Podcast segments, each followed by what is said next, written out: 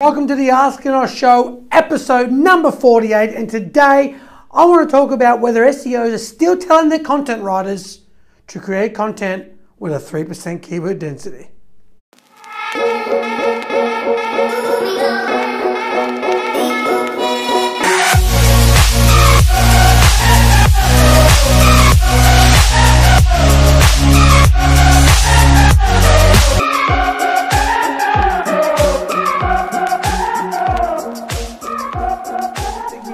For joining me today. It's a little bit of a rant with a little bit of valuable information, specifically targeted at content writers and businesses. Now, what this all came about because we are sort of we try new content writers or we believe content writers are good for certain topics and other content writers are, are good for certain topics and so we are sort of building out and expanding the content production team now when we recommend and suggest different types of content to get created on a particular topic and provide a bit of a basic framework, the reason why we do that isn't because we're lazy, is because we really want to we really want to unleash the content writer's ability. Steve Jobs said we don't hire smart people so we can tell them what to do. We hire smart people so they can tell us what to do. And when, when we are going out to ask a content writer and, and, and send them a suggestion based on data and research that we've done, we, we therefore want to unleash them and, and, and allow them to use their creativity and their intuition to create something that's valuable and provide as much information from our point of view in terms of the demographics, in terms of what's already, um, what people are finding uh, interesting, and give them a meaningful framework to work off, but do not sort of limit their creativity by an endless list of what we believe they should be doing. So when that happens, when that happens, your, your procedures are limiting, limiting their creativity. And it gets worse. When we start telling content writers from an SEO perspective to write uh, an article and, and, and, and throw in this amount of keywords, you know, you're going to write a thousand word article and it needs to be with a 3% keyword density. Or we're writing a 2,000 word article and we need to mention this keyword 200 times right? I mean, come on. Like, you're never going to create a piece of art focusing on this amount of data and focusing on this amount of restriction. Nothing great is going to, I believe, would ever come about from it. And even if something does, uh, something valuable does come out of it, it, will, it won't obviously reach its, its potential.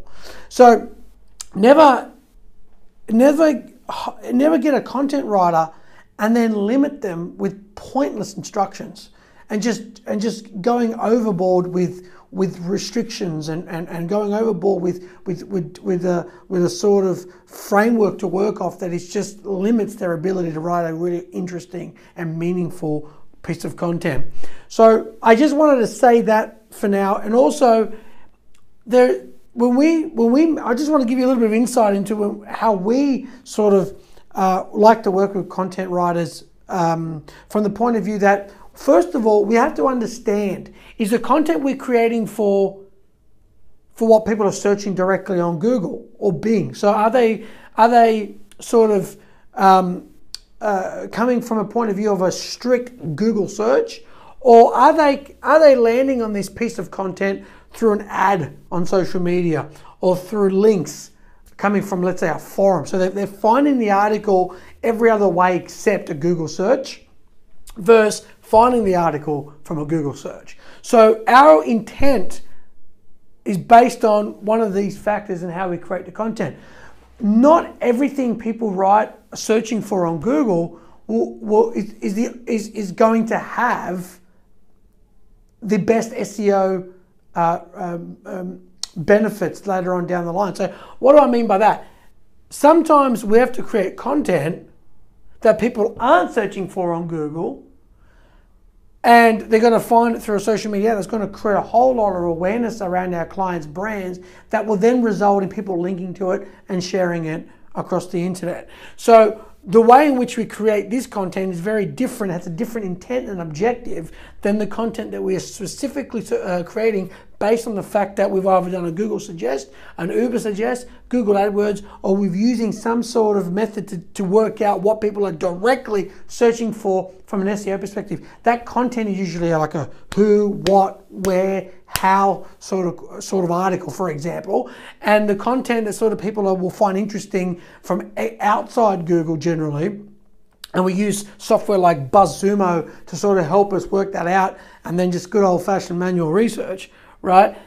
Working that out. And so that article may look like, you know, the top 15 uh, let's say your client is, is, is in, in, in, the bridal space. So it'll be like the top 15 destinations to get engaged right, on, off on Instagram, right? So then we go and research Instagram. And so while that article is then uploaded on our blog, that's not something that people are actively searching for on Google, number one. But number two, they will still find it valuable and they will still link to it and it will still create a bit of awareness out there and it'll still sort of you know make make strides and waves into a, into an audience. So what that will then result into and provide SEO benefits is people may link to the article or people will share the article and and we're creating a whole um, uh, amount of links through that. And then we can use you know um, you know uh, outreach link methods to sort of ask people to link. One of the, um, uh, the things that we're doing right now is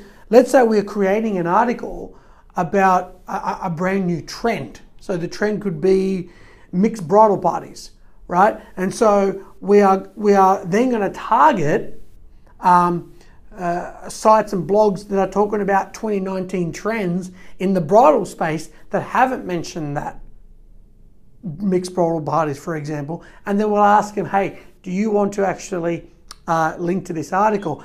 But that's obviously the external link and uh, link strategies, and I'm talking about that. But I really want to keep it specifically to creating content that is going to be valuable.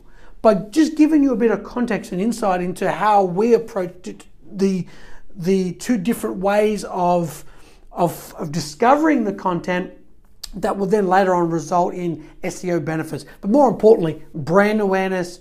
And obviously, people can see uh, that they're interacting with our brand. They're leaving comments on our blog. They're leaving comments on social media. People are interacting with us. It's not just valuable for SEO. It is valuable for SEO, but it's not just valuable for SEO because it will improve also click through rate and things like that. But it's also really valuable because people are, are interacting with us. And that is that is really what we're trying to, to capture because there's so much competition on the web. And then once we sort of got a good, great piece of content, we then send it to the content production team. We work out is it just going to be a text article? Are we going to focus whether it's going to be a word and video? So it's going to have text and video. Then we're going to work out whether it's just going to be a podcast with a transcription on the on the bottom, uh, or then we're going to work out whether it's going to be a video with just a transcription on the bottom. It might even be um, oh, I mentioned word and video.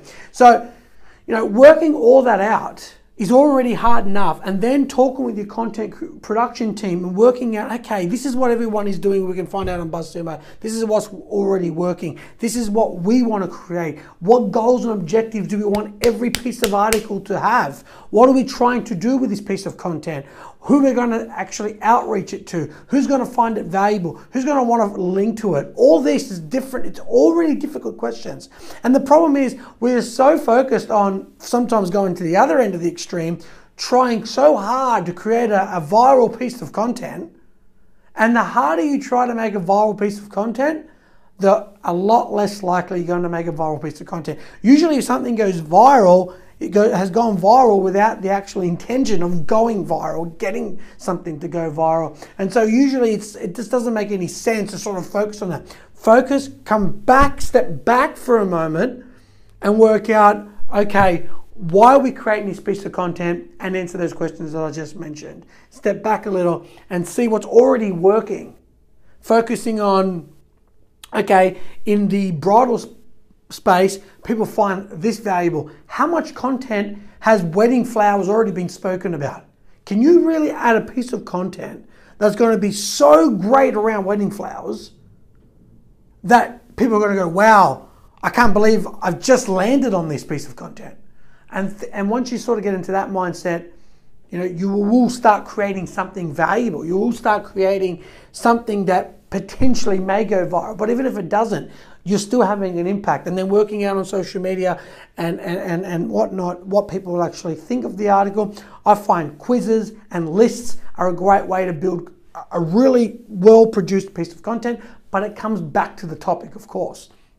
And that's so difficult to do. Figuring out, okay, we've got a topic we, we've got something really valuable to add that not a whole lot of people are talking about, or even if they are, we really have something new to add. So it's like they're already talking about 2019 wedding bridal trends, but they haven't mentioned this trend, and we want to create this really awesome article to target this outreach group of, of, of sites or wherever, and we're going to target this group amount of people on social media, and we're going to start, you know, targeting it everywhere we possibly can that's already going to be hard enough to get the, the, the results that you want from that rather than being bogged down on, I want a 3% keyword density rate. I want these, I want to have blah, blah, blah, blah, uh, car storage services Sydney, blah, blah, blah, blah, blah, car storage services in Sydney, blah, blah, blah, blah, blah, you know, services about car storage in Sydney, click here. Like, you, when you create a piece of content for a robot, it's not going anywhere. That content is not going to get you any meaningful results. And a long time ago, I mean, we, we used to, fo- I mean, have I focused on this before? Of course I focused on this before. But it was like 2008 and 2009, that, that boat's long sailed. And the fact is, I thought we've moved past that a lot of the time. But it just seems like when we speak to a new content writer, they're coming back to us with keyword densities. So that, that means that there's a lot of SEOs out there that are still hammering their content writers to focus purely create content purely for an algorithm.